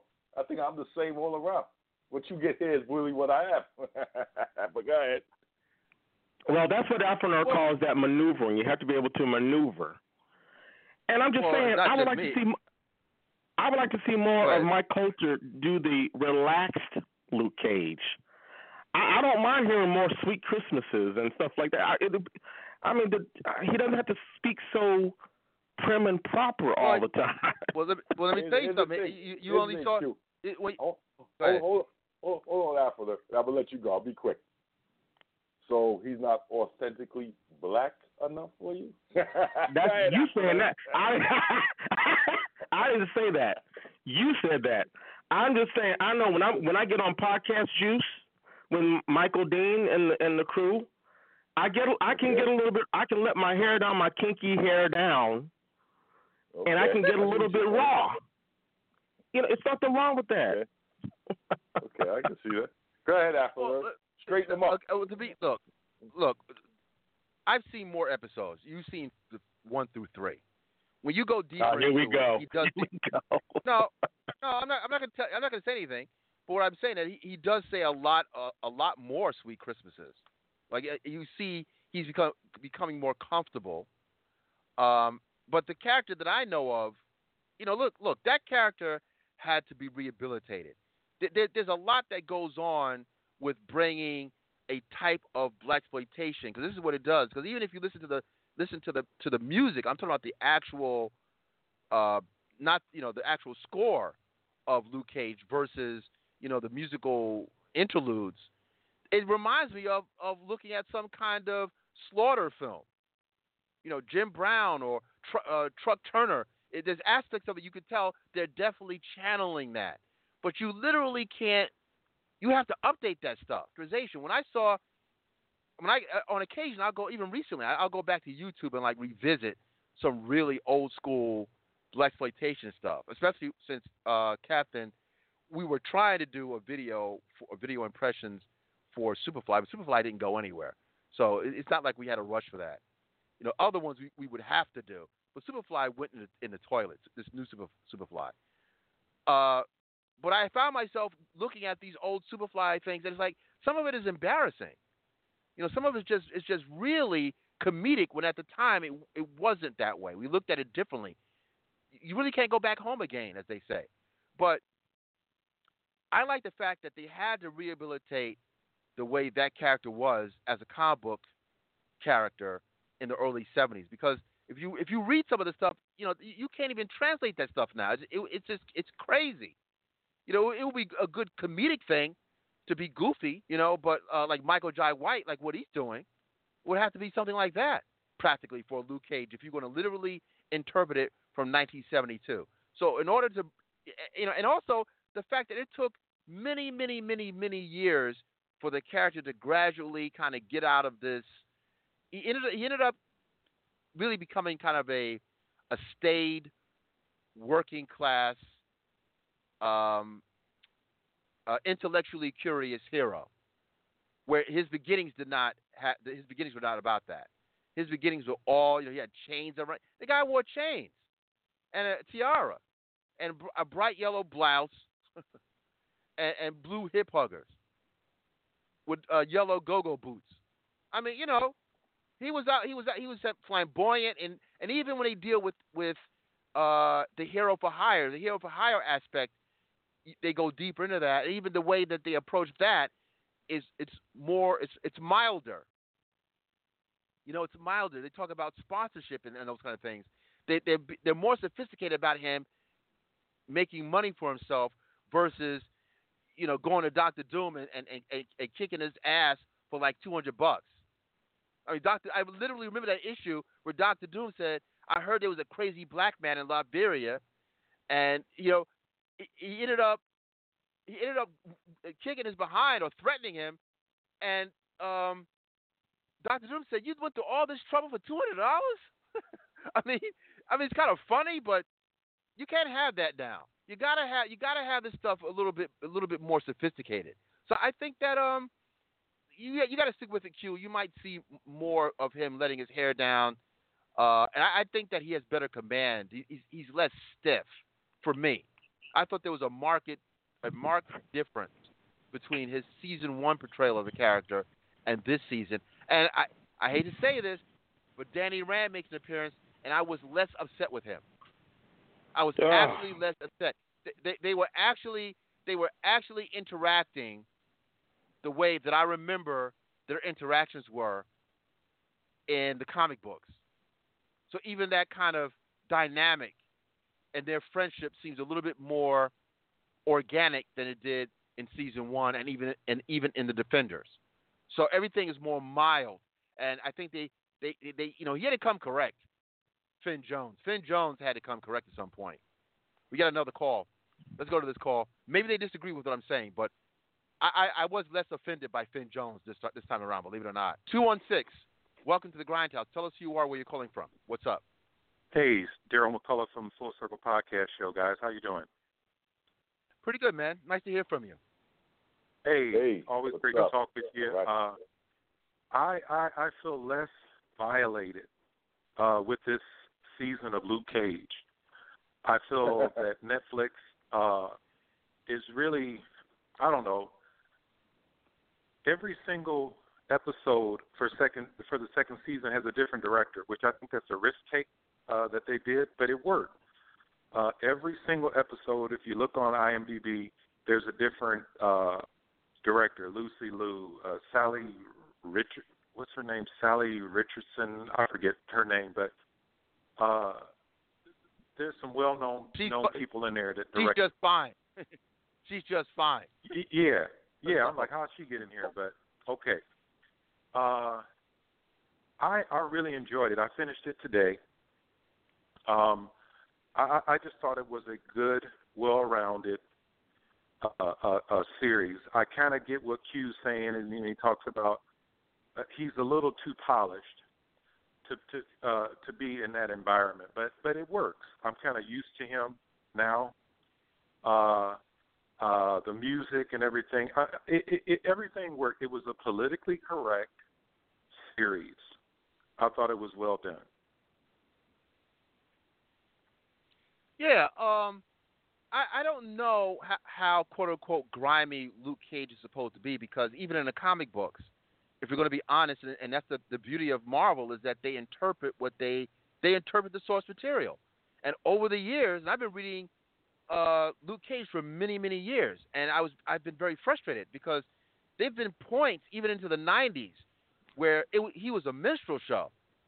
I guess maybe at, at the time that he got involved with Jessica Jones, he became a leader for the Avengers. He became, you know, he he became more polished in the comics because we're just not going to. I mean, black folks just aren't going to tolerate that. At least a, a great number of them are going to tolerate. Look what happened with Amanda Waller. Amanda Waller was a morbidly obese, uh, kind of anti-hero villain. That's now a good she's, point. She's somewhat That's a good point. she's, she, she's svelte. She, she's svelte. She's capable. She was always capable, but I, I think there's some folks, uh, some of some of the uh, the the female blerds that have gained empowerment, and I, I'm not going to hate on that because you have a character called Faith.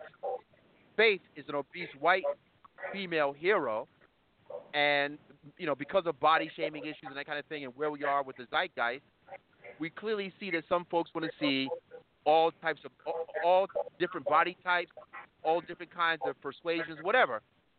Everyone's looking for representation. But but when um, Amanda Waller came onto the scene in the '80s, I don't think she was created with black pride in mind.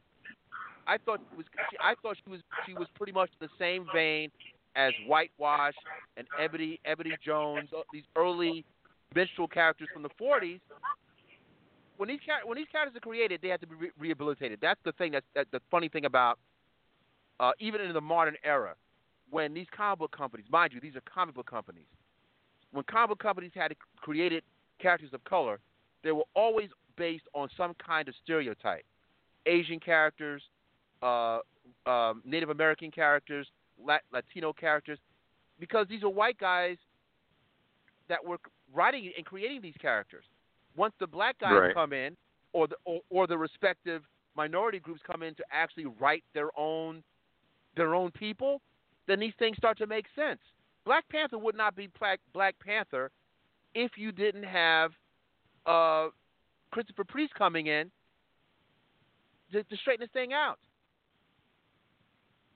You know, I mean, that's why now, these are now, badass. That's why all I, this I stuff agree. is badass I agree now. with that. I agree. Now I'm gonna move over No. here and just agree with something that you said about Iron Fist. If Iron Fist was to come out right now, I don't think very few people would watch it.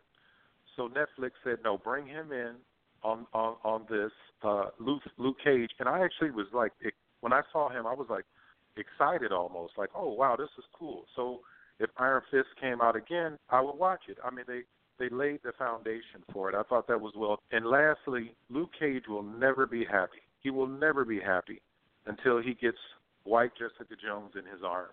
Do you see how they did the whole Claire thing? It's nothing but frustration. It's so anger, so much anger and hostility. Wow. I mean, really? Why did I mean they're so unhappy?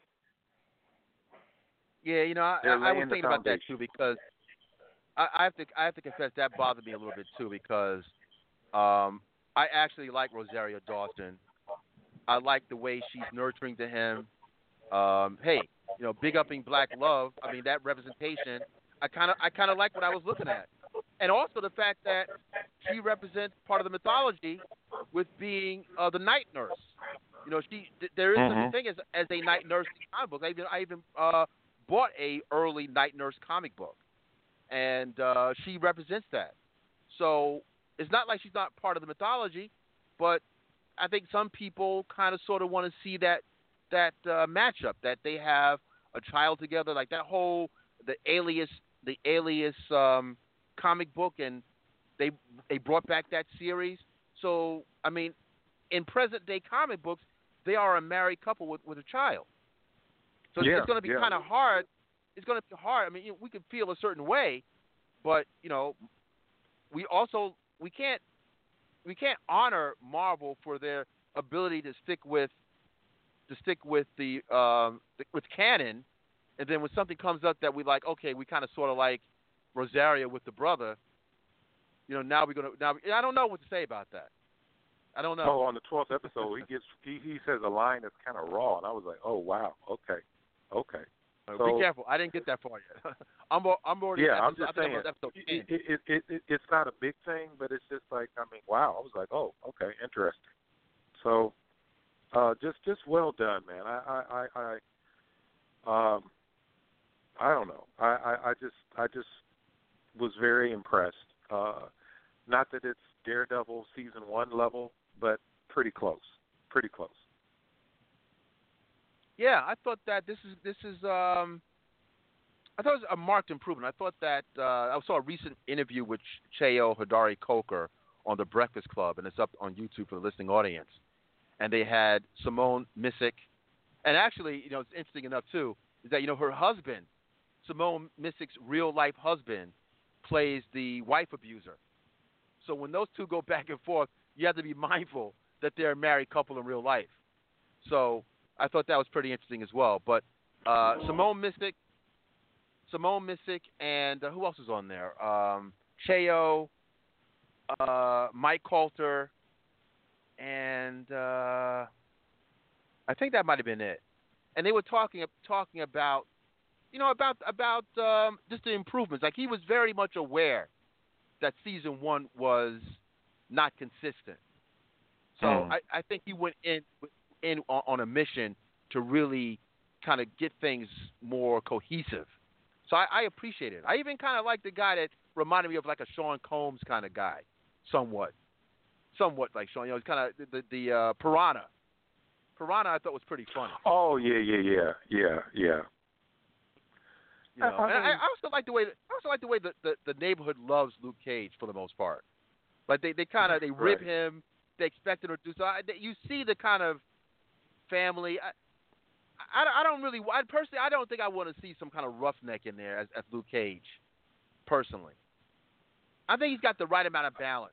And also, you know, Mike Colter's from like South Carolina or something, so he's gonna have. He's, he's got a southern a southern hospitality thing going on as a person and as as an actor. So you know, Harlem. Maybe you might have wanted a Harlem a, a Harlem actor or a New York City actor to do that, but I don't mind him so much. I, I think he does. I think he's pretty good in the role.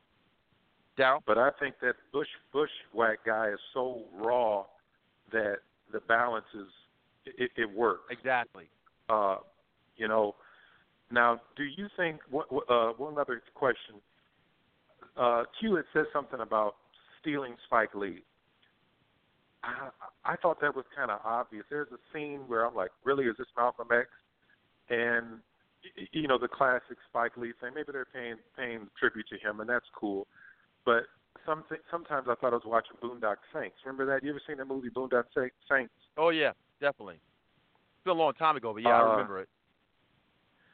The, the, the way that Misty uh, reenacts the scenes, uh, the crime scene, it's just certain things that I was seeing, but I let it go because I was like, well, I'm enjoying this. I'll, I'll let that slide, you know. Um, um, the music. Which you say, Q? I want to ask now. uh, You you said that again, and I'm is that a is there a scene in one of the first either episode two or three? My wife was watching it with me, and Miss Misty is in a crime scene, and it's like she she starts talking to people that aren't there. Is, is that what is that what that was? Because my wife's asking, is she does she have ESP or something? And I was like, I'm not sure what's going No, on. no, no, no. It's right out of Boondock No, no, no, no. Right out of Boondock Saints. No, that that's just her working it out. That's her process. Her process. Like. Sherlock Holmes, like the Robert Downey Jr. Sherlock Holmes type of thing, where he would Yeah, he would show you what, huh? similar. Like she's literally reimagining. Because sometimes someone will interrupt her. Like later on, there's a point where she does that. I think it's actually Luke. Luke interrupts her, and he says, "Why?" She, you know, she she, she tells him point blank, "Don't do that. I'm thinking." So her whole that whole thing is is to the audience so that you know how she figures things out. Hmm. That's, that's not real. That's all in her head. Okay. It, the way they I shoot it I though don't makes it mind sound that like she got a. The way they shoot it, it, it makes it sound like she has a superpower. No, a little no. confusing. No, no, it's the bionic arm, and she can kick a little ass and she has a bionic arm. That that that is that character. And I'm I, the only thing I would want is that I mean the arm is okay because the arm looks like an authentic uh, prosthetic, but I also kind of sort of like look you're in the same universe as the Winter Soldier.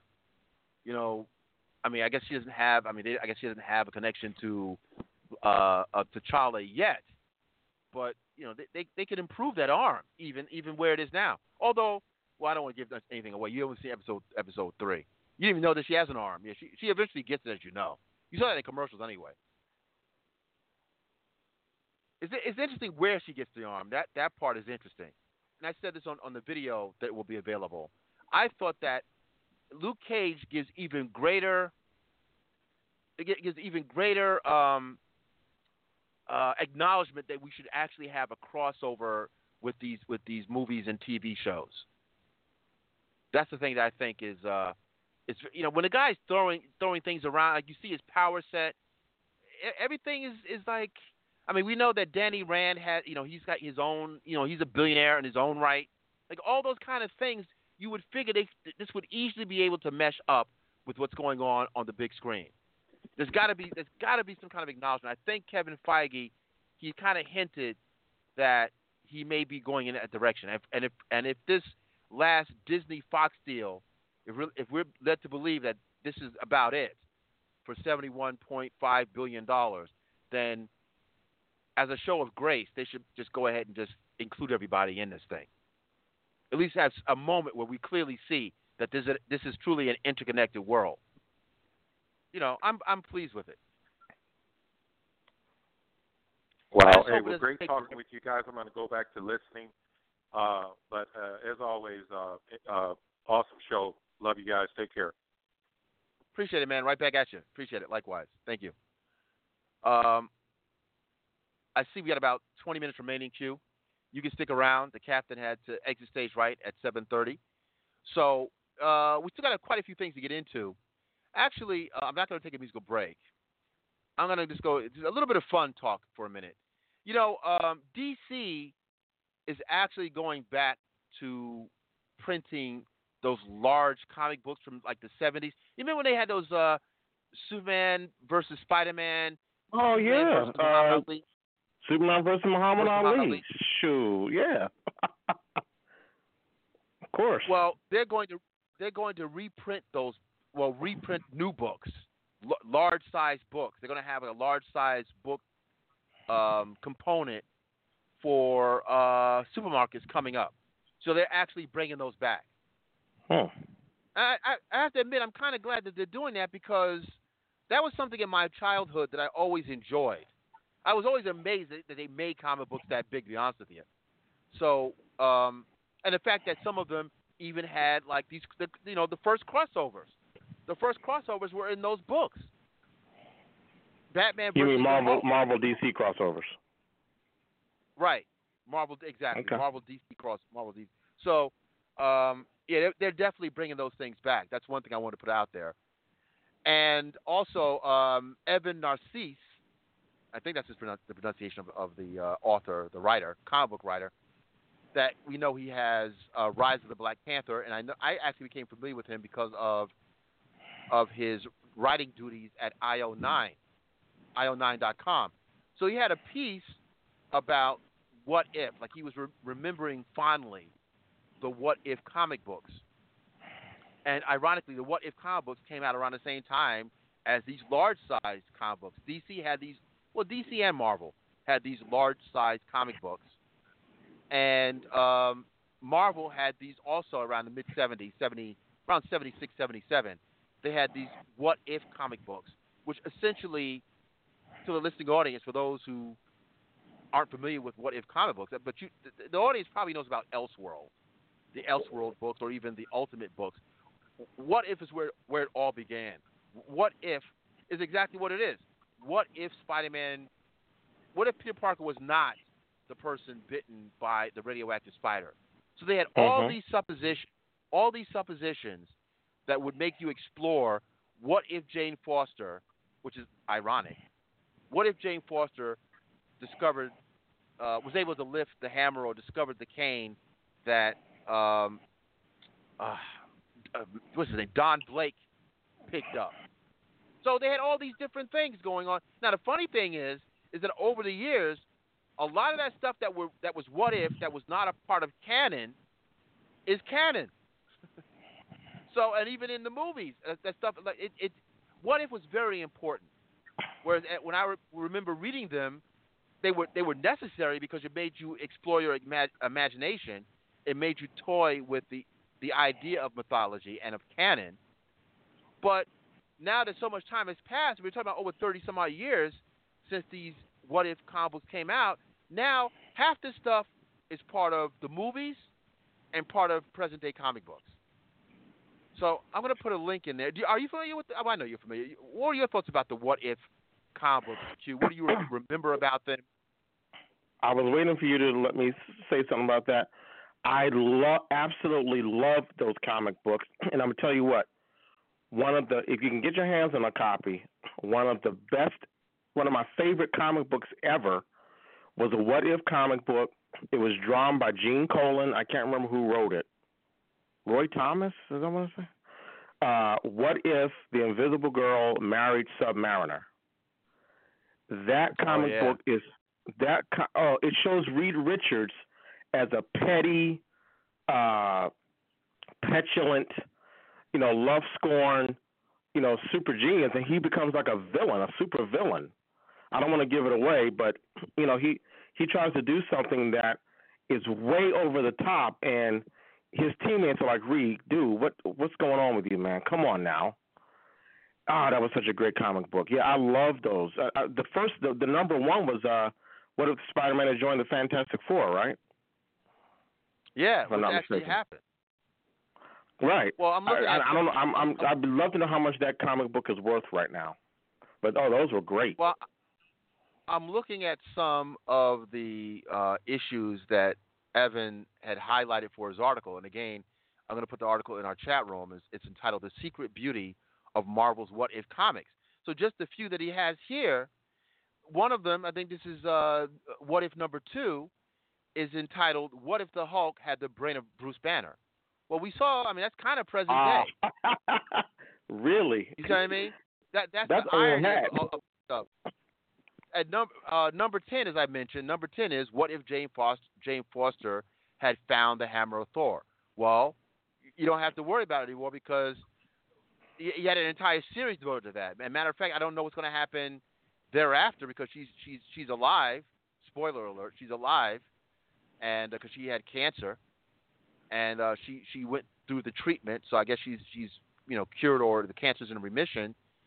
And I think they still want her to have some kind of Asgardian connection, Hammer or not. They're going to figure out something. I, I actually liked her as a female Thor, and I liked the unworthy Thor. I like what they did. I mean, after so many years, you're going to have to explore this stuff anyway. And then it says, um, uh, what if 22 was, what if Doctor Doom had become a hero? Well, Hmm. the last couple of last couple of years, you had uh, what was it called? The the it wasn't called the Invincible Iron Man, but he had his own comic book where he he was rehabilitated somewhat, and I liked. It. I thought it was I thought it was very good. I think they might And have just know he- canceled it. And I do know he led the Fantastic Four for a particular story arc uh, a few years ago. Oh, yeah, I think he Reed had died and Doom was in charge of the Fantastic Four, wasn't he? I think so. I'm pretty sure it was. It, this the, the line was called uh, the infamous Iron Man. Okay. And uh, unless it's, I know that it ran for 12 issues. I mean, literally, if it if it stopped, if it was canceled, it just canceled within the last couple of months. But I thought it was great because it really No, it- dealt with. Go ahead, go ahead, Q. Well, here's the, let me ask you this, and then I'll, I'll I want to get my conspiracy brother cap on. Was there ever a book called, if if you recall, "What if Gwen Stacy had been bitten by the radioactive spider"? I don't know, but we know how that turned out. Because if there was, I'm Uh, like these these these writers are just going back to the past and pulling from that and bringing it into the six one six universe. Well, you know what? I'm going to try because I'm looking at the publication history of. Um, he had, he had several different volumes. I mean, they've, they've always brought back these what if books. I mean, I was only interested in like the first volume. I think I think the quality of the what ifs have just degraded. I mean, it was something special about the first iteration, and the first iteration lasted from '77 to 1984.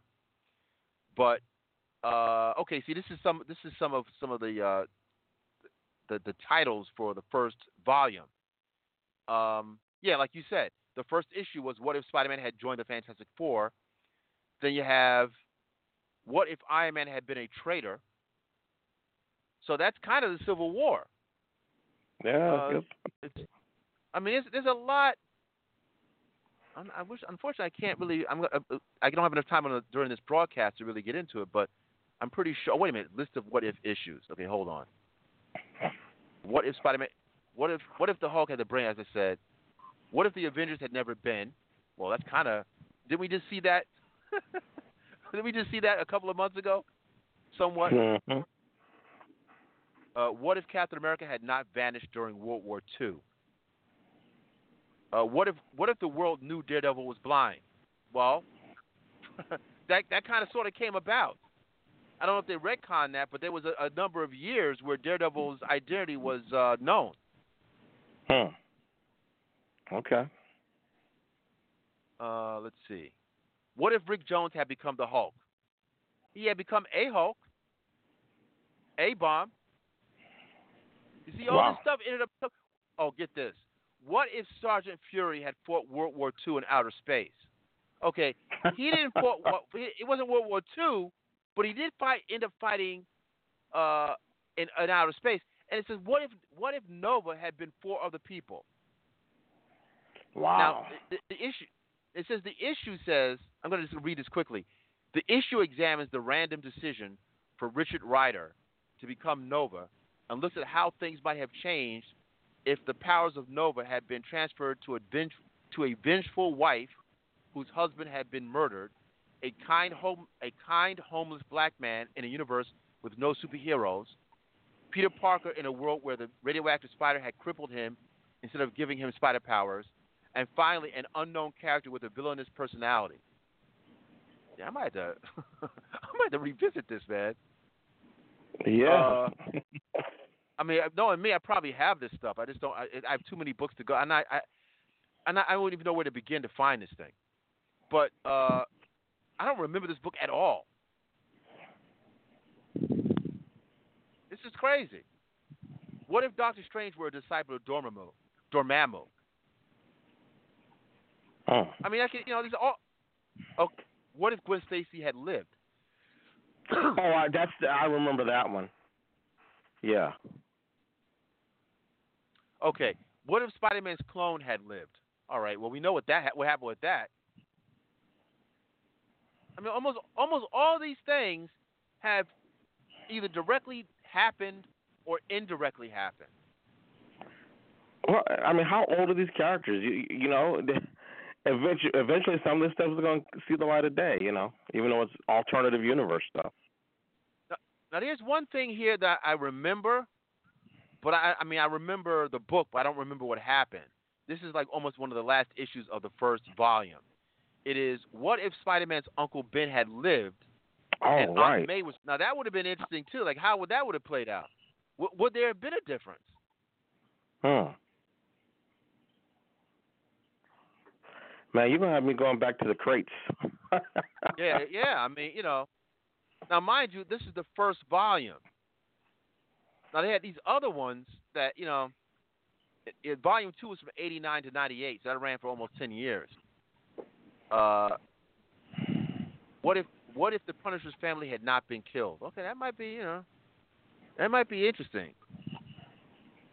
Okay, they, they got a couple. I mean, you have to go through. I'm gonna I'm gonna put this link to the wiki page that has a list of all these what if issues in our chat room. But you you just have to kind of go into what the importance of some of this stuff, and I, I kind of appreciate um, Evan highlighting this. Because this is like uh, part of my childhood, and I do remember the, the kind of this the, the the excitement of reading a what I mean. What if it was like a main thing? If you were like a, a, a comic book guy, and especially a fan of Marvel comics, and the funny thing is, I never, I, I don't think DC really had a version like this. Like you would you have figured. I mean, it, they ended up doing Elseworlds. So Elseworlds is an equivalent, I guess, kind of sort of of What If, but What If was it, to me a little bit more more direct. I mean, it speaks to a lot of the of the of the linchpin. It's it's like a linchpin thesis for why these characters are who they are. Like Uncle Ben is is the linchpin for why Spider-Man is Spider-Man, why Peter Parker is Spider-Man. So Mhm. to have a, a a book devoted to that, I find that just compelling. Gotta keep it. I gotta keep it real. So anyway, um, I just put a link to the for the audience to check that out, and I'm gonna put a link to uh, Evan Narciss or Narcisse. His uh, his piece, courtesy of uh, io9gizmodo.com. It's good that these guys and gals they explore some of this stuff on occasion, especially the people who have no really no real familiarity with mythology. It might confuse them even more. Huh. All right. Uh, Well, D. Burt, um, I I wanted to ask you. I don't know if you have something else before we run out of time. I really would like to get your opinion on um, the Into the Spider Verse trailer. I saw it, but I, I saw it in front of uh, I think it was in front of Jurassic World, and I'm all in. I wanted to get your take on it. If you, unless you wanted to talk about something else. Yeah, I could talk about. We actually spoke about this um, a little while ago when it first came out. Um, I was I, I said the same thing you did. I was completely impressed with it, and uh, just as just as Incredibles two had me in their had me in their immersive world. Like the first Incredibles, yeah, I knew I was looking at a at a comic book movie. Um, sorry, I was looking at a cartoon. It felt cartoonish to me. But the second time around, it was I guess they were hitting on some beats that were more mature. And after 14 years, there's going to be some subtle improvements with the animation where you're seeing architecture. It had that 1960s vibe. The car was badass, Mr. Incredible's car. So there were things that brought me into the world of believability. It, it, it was it was very transitional from live action films to this animation, and I felt also with this Spider Verse film, I'm completely in. I'm, I'm looking at this and have just as much excitement for this film as any other Marvel or any other comic book movie. When I first heard about it, I was I wasn't I, I might have been displeased. I thought that well, I would have preferred for Miles Morales to get a live action. Uh, Not that that oh, can't yeah, happen, of course. Yeah, yeah, yeah, of course. but but having been somewhat displeased, but at, initially, but now actually seeing the product and kind of seeing this world, I'm completely into this thing. Completely, and I'm actually I'm curious. uh, Curious. I, look, I'm led to believe that this is going to make a lot of money. So if that's the case, what happens with other Marvel animated films? This can't be the first one. Is there going to be a separate MCU for animated stuff? Because some, some of the complaints that we that we've had is that DC is superior to Marvel when it comes down to the animated stuff, but they have yet Right. to do uh, a movie except for this goofy Teen Titans thing that is purely geared for Oh. children. It is, it's Oh. a waste of time. I'm not going to see that. I'm not going to see that. But but I'm pretty sure that this Spider Verse film is going to put butts in seats. That's going to do it. So if, if so if that's the case, how do they? Like I'm I'm already expecting. Look, look we got to we got to see other stuff. We got to see a separate MCU animated world with interconnectedness. Is that possible? Or, and is this and is this Sony? Like can can Sony only? Cause I think this is a Sony product. So what does oh, that spot, yeah, yeah. Good question, and and you know what? If this is successful, and I, you know, it, clearly I can't get a Fantastic Four live action, so Anna, give me the animated one, and give me give me a Galactus that's not a smoke cloud. I, I don't want to be. I, don't- I don't want to. I don't want to have like negative energy on that because uh, Disney paid twenty billion dollars more than they wanted to, and so far uh, Fox has accepted their offer, and I think that Fox is more inclined to accept the offer from Disney because they probably will. They probably see themselves being able to um, withstand scrutiny from the government versus Comcast if Comcast were to buy their stuff, they might have more difficulty in, in, in it actually passing muster. But I think it's actually going to go through. So if it goes through, we're, we're going to end up getting that FF movie that we've always wanted. And if it really goes through, we should we should hear some hints of some things even before we see the film. The first thing we're going to see is some kind of after credit scene or some kind of reference within the next six months to a year. I mean, I'm already hearing there's some things coming out of the Ant Man and Wasp film that's going to be mind blowing. That the, that that the after credit scenes that there's, it's it's something that's going to be pretty pretty big, something Huh. pretty impressive. So already, you know, I can't wait for that film. Q, we got less than a minute. We got to close shop. We had a show, a shorter show, uh, unfortunately, but we're going to be back on Wednesday. Uh, we're going to have more clips of the video Afronerd Radio YouTube imprint, so things are going along smashingly. If you want an after dark show, folks, you got that Patreon page. We're looking for 50 patrons so we can do an actual after dark, maybe in a different in a different format. Probably will not be blog talk; it'll be something else. But Patreon.com backslash Afronerd Radio. We could appreciate the support, and we're doing what we can. Q, as always, man, I appreciate appreciate you coming through. This is one of the cuts from Luke Cage. The Thrill is Gone. Christone, Kingfish Ingram. Wednesday, 7 p.m. It's been. Thrill